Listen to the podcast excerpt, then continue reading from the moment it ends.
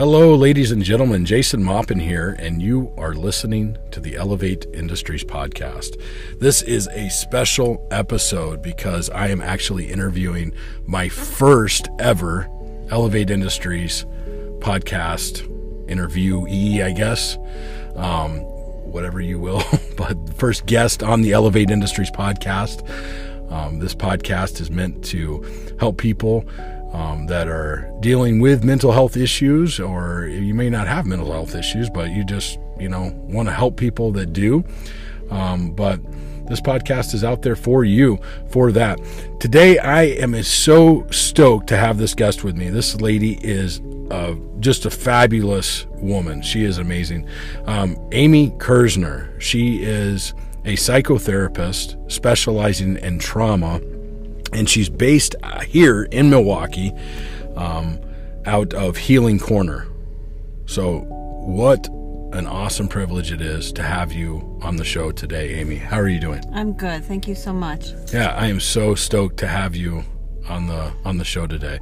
Um, you have a wealth of knowledge, and today, I mean, I'm going to have you on the on the show several times, but um, you know, if you if you if you agree to it, if this time goes well. but um, you know, I want to have you on the show several times. But today, specifically, we're going to be talk, talking about a topic that a lot of people, you know, struggle with. I, I feel like that this is across the board. People deal with anxiety and fear at some point, some level.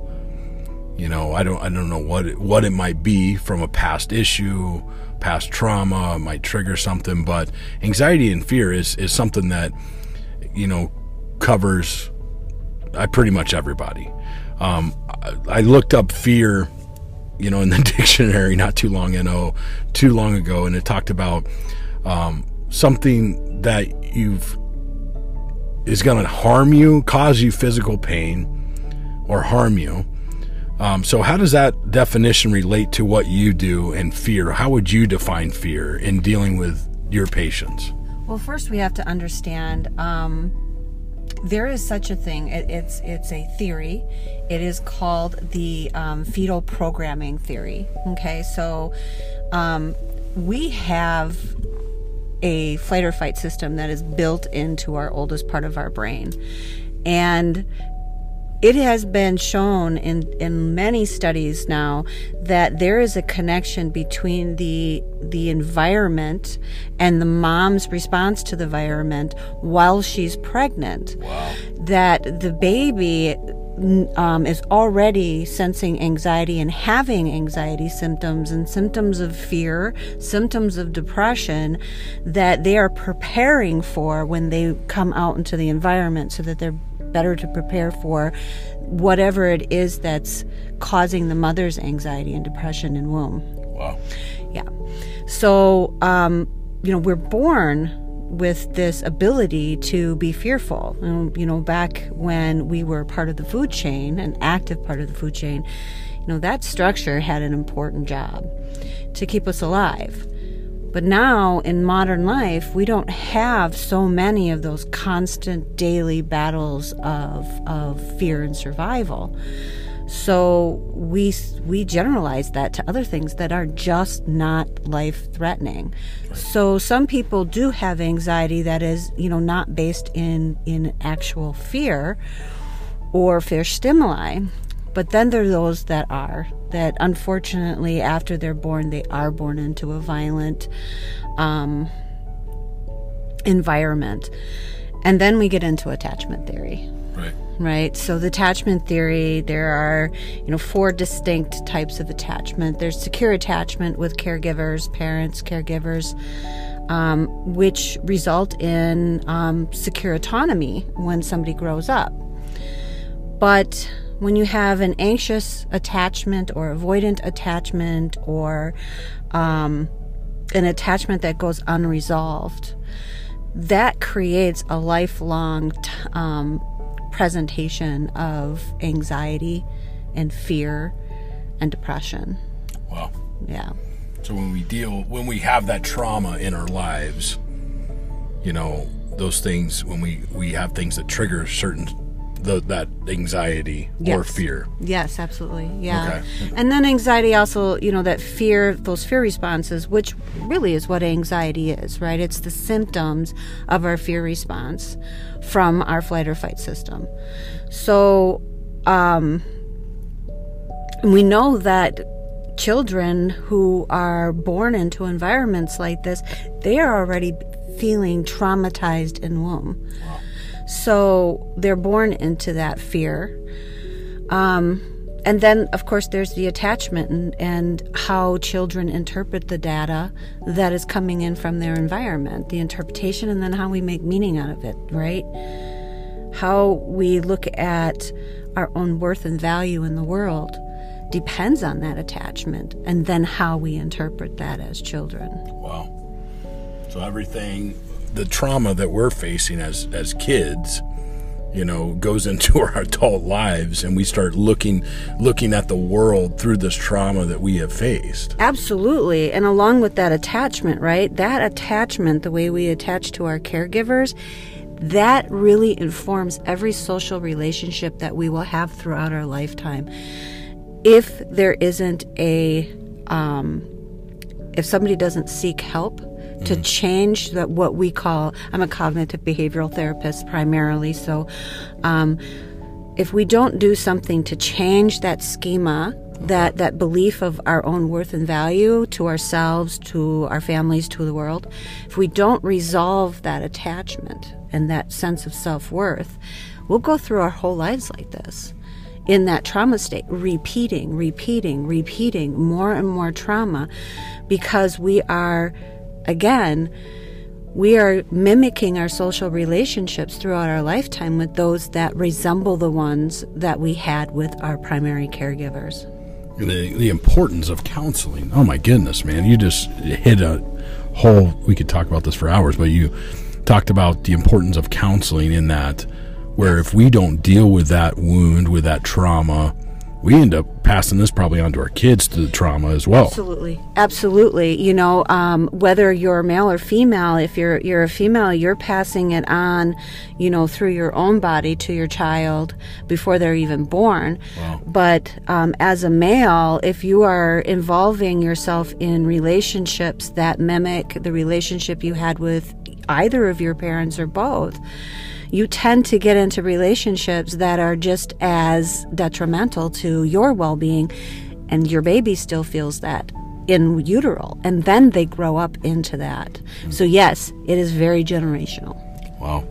So, what are some practical things that you can do for one listening to this podcast saying, man, I struggle with fear, I struggle with anxiety, I, I, I have maybe they did come from a home life that was traumatic and had some trauma on them, and they don't want to pass this on to their kids. I mean, obviously, the first thing is get counseling, deal with that.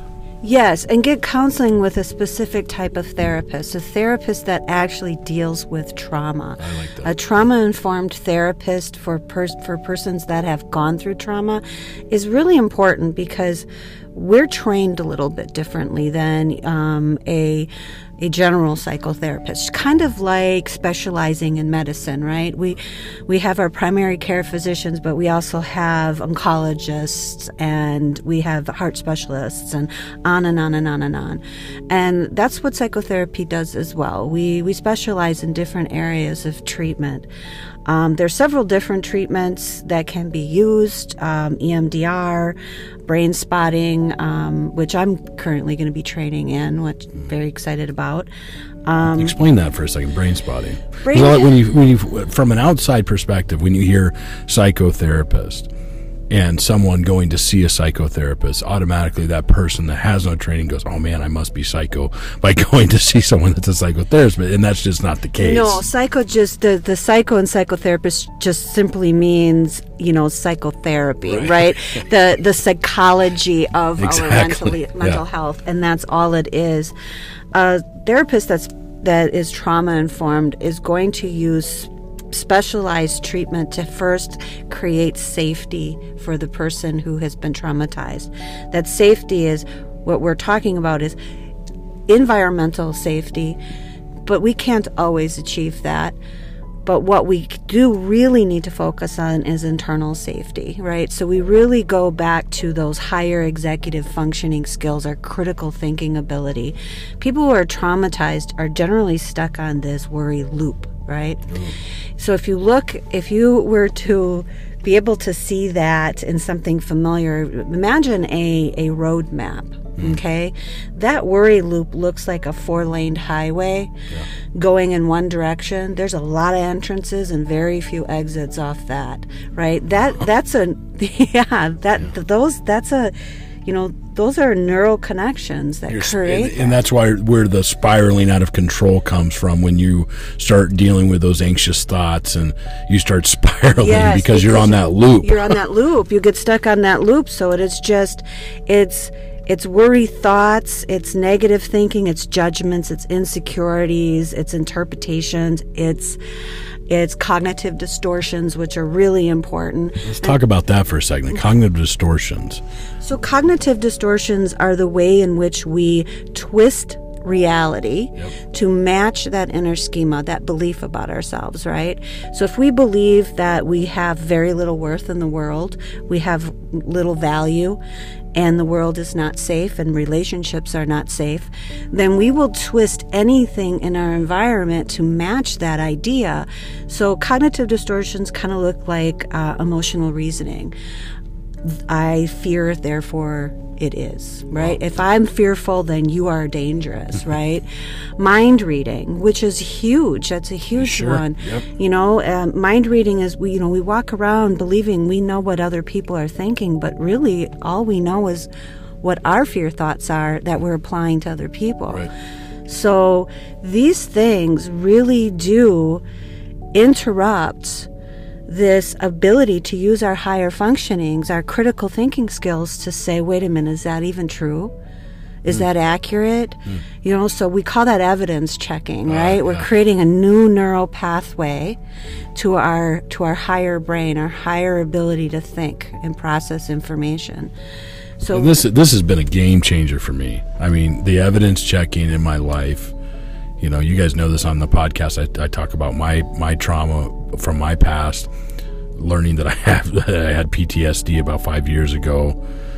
Honestly, just being in denial about it for a while, and then going, "Wow, I okay, I had this trauma, and I'm applying it to my life." But learning how to have learning that these cognitive distortions come to me, and then learning how to evidence check that. Like, okay, for me, it's am I safe?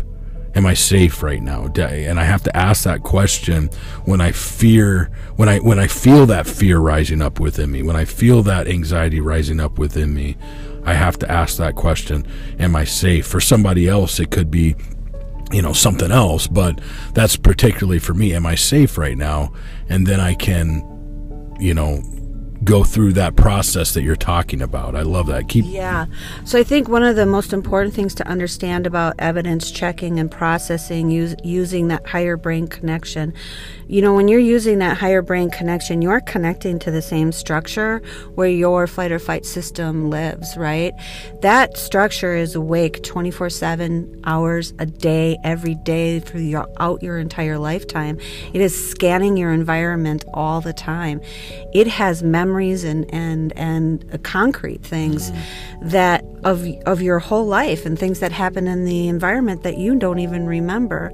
So we all know that little voice that we hear in our head. It we know it's part of us, but Sure. it's kind of not part of us. It's really hard to explain.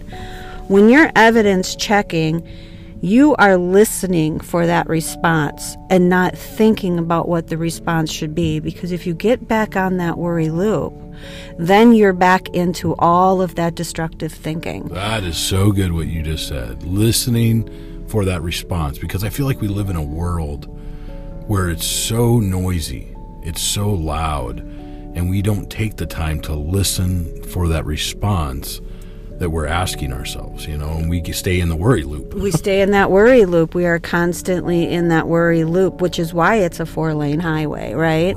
because we are constantly in that and, and but when we're making judgments out of that, we're not making judgments about the reality of a situation. Right? So what we're making judgments about is the fear and the worry instead. And unfortunately, that's not steeped in, in reality at all. We've got to get back to a part of ourselves where we can trust our flight or fight systems that when it warns us, that we know that we are in danger. Mm. And, you know, and to be able to trust that. Yep. When we get in that connection from into our to our higher brain, we are learning how to trust that that structure. We're learning how to trust that we do have the ability to see reality and make better functioning decisions. So, you know, you used to in psychology, they would talk about, you know, if you're if you're feeling one way about yourself, or if you're feeling anxious, you would like combat it with, oh, I'm not feeling anxious or whatever, and right. you you end up becoming almost you almost feel schizophrenic by by saying that. But then you started explain how that subconscious can't lie. It's like a computer. Right. It's like a computer. It's like putting something into Google. So because the the fact is is that there is no emotional connection to that part of your thinking. Okay? So all of that cognitive stuff, where all the, the negative stuff lays, that is directly connected to your emotions. So you think a thought, feel the emotion in your body, right? And then it, it, it, just bounces back and forth, back and forth, and you, you that's where you spin out of control. This part of your brain is not attached to your emotions or your judgments or your insecurities. None of that lives there. It's just concrete evidence. It's it's knowledge that we have that is free from all of that which makes it something that you can actually believe and trust and know that, you know, that's your wisdom. In mindfulness, we call it wise mind, right? So that is your wise mind. That is where everything is balanced and the information you're getting is true and concrete. So when you learn how to trust that response, you are able then in any situation to stop evidence check ask yourself things like am i safe what am I predicting here? Is that true? What evidence do I have that makes that true? Wow. And when you start doing that process, you are creating a new a new neural pathway to your higher brain and getting off of that worry loop. Wow. That is absolutely amazing. There's so much knowledge in this that you have, and it just blows my mind. I was, you know, if you if you think about the um, the Riddler back in the Batman movie where he would like download someone someone's brain. I wish I could download everything that you've ever learned from all this because it is it is it just blows my mind. It really does. You know that we are we are such incredible human beings, man. Everybody, you know, we we have this power to reconstruct the way we're thinking. And so many of us, when we're in that worry loop and having those anxious thoughts, we feel powerless. That's oh absolutely correct. We feel powerless because you're stuck on something that you can't control. You just continue to buy into it. That is the, all those entrances onto that system, right? right? You're just buying in, buying in, believing, and you know, seemingly this you can get to a point where you're just so despondent that you just don't believe that life has any meaning anymore. Wow, and that that's that's honestly the saddest part of my job, and most probably your job yes. as well is when is when people get so discouraged and defeated in their brains that they just feel that there's there's one way out and that's you know this this end result of taking one's life. Um, I was contacted this past week by a school in Minnesota where there has been six suicides. Six suicides and and within like the last I think year and the latest one was an eighth grade student. And I'm going, man, how does one, you know, I, I, remember living in depression as a kid. I remember living in those fearful moments. I, I can close my eyes and, and literally go back to those moments where you do feel anxious and afraid. But what does one do when they feel like they're on that worry loop? How do they, you know, and they feel like there's no hope in that? What are some ways they can just reach out for help? Well, you know, exactly. There are suicide hotlines that can be called. Um, you know, going to even just to your primary care doctor and saying, "Hey, I'm I'm having some emotional struggles. Can you recommend somebody for me?" Right? Telling a parent, telling somebody who's close to you, I need help. You know, reaching out. eh, But first, before you can do any of that, you have to acknowledge that, you know, we spend our life trying to gain control, control of everything and everyone. That is so us. true. We're all control freaks. We are. But if we could just pull that back a little and remember that we only have control over two things in this world, and that is our second thought, because the first is always automatic, and the behavior that we choose that follows. When we're evidence checking, when we really look in and, and may ask those honest questions, uh, and then able to untwist that reality so that we can see the reality of the situation, there's that pause. There's that pause you need, that heartbeat you need in that moment to to acknowledge that this not might not be as bad as I believe it is. Right. And that and I'm telling you guys, this is an absolute game changer. It sounds like, oh well, that's just you know this this is tried and true, folks. I am living proof. I have evidence checked things that in times where I have felt that fight or flight, and I'm a fight person. I always have been. So when I feel that rising up within me, I'm like, wait a second, is this is this uh, a distortion? You know, or is this reality? And I have to define that. And it, and I I have really referred to this as think instead of reacting like I used to be able to just react. And that that was my past as well, and the people that you know caused this trauma to my life, they were reactors. Instead of reacting, I become a responder where I think I pray, I plan, respond, or you can meditate or whatever it may be, where you can just have that pause where you're able to rethink how what you're feeling and those emotions and not just be a reactor where you react at that person that that you feel is causing you this you know? Sometimes it's usually the people that you love the most you know that we hurt right? Right. And it, it's really about becoming proactive instead of reactive. And and I think that proactive is always the best policy. Listen, things are things do happen and negative things do happen to us. And we have to be able to differ, differentiate between the things that we twist and the things that are really there. Because there are predators in the world, and that is that's a sad fact, but it is a fact of our existence. And we have to be able to trust ourselves to know the difference between someone who is good and someone who means us harm. And unfortunately, when you have these negative schemas about yourself, you, you people tend to recreate those initial re- relationships. They'll say, you know, it's like I'm I'm in a relationship with the same person over and over and over again. I can't get out of that that but, but that's because they're choosing over and over and over again. They're trying to they're trying to rectify the things that happen, but what's really happening is that they are they're repeating, repeating and repeating those same patterns over and over again. Wow, this stuff is gold, and Amy's going to be. Hopefully, Amy's going to be. She'll she'll come back and be a guest with us on the Elevate Industries podcast. We always try to keep these to about twenty five minutes, and we're coming up on that twenty five mark. But what has been spoken in this podcast has been absolute gold. And just to give you like the environment that I'm in right now, so I came up here talk about we're talking about anxiety and fear. I came up here an anxious mess to meet with Amy to record her. You know, just, she's my first guest on my podcast, and I'm like trying to make this right.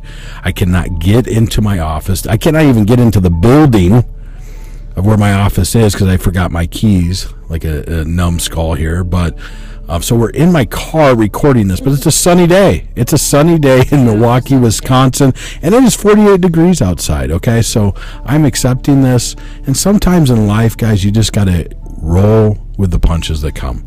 You know, I heard a friend one time, he told me, he said, Jason, it's not how well you can fight, it's how well you can take a hit. And a lot of you out there, you've taken a lot of hits, okay? And I'm sorry for that. I really am. Because you might be going through it. You might be really going through it right now. But I want to let you know there's hope. There is always hope, okay? Don't throw in the towel. Don't give up. We believe in you.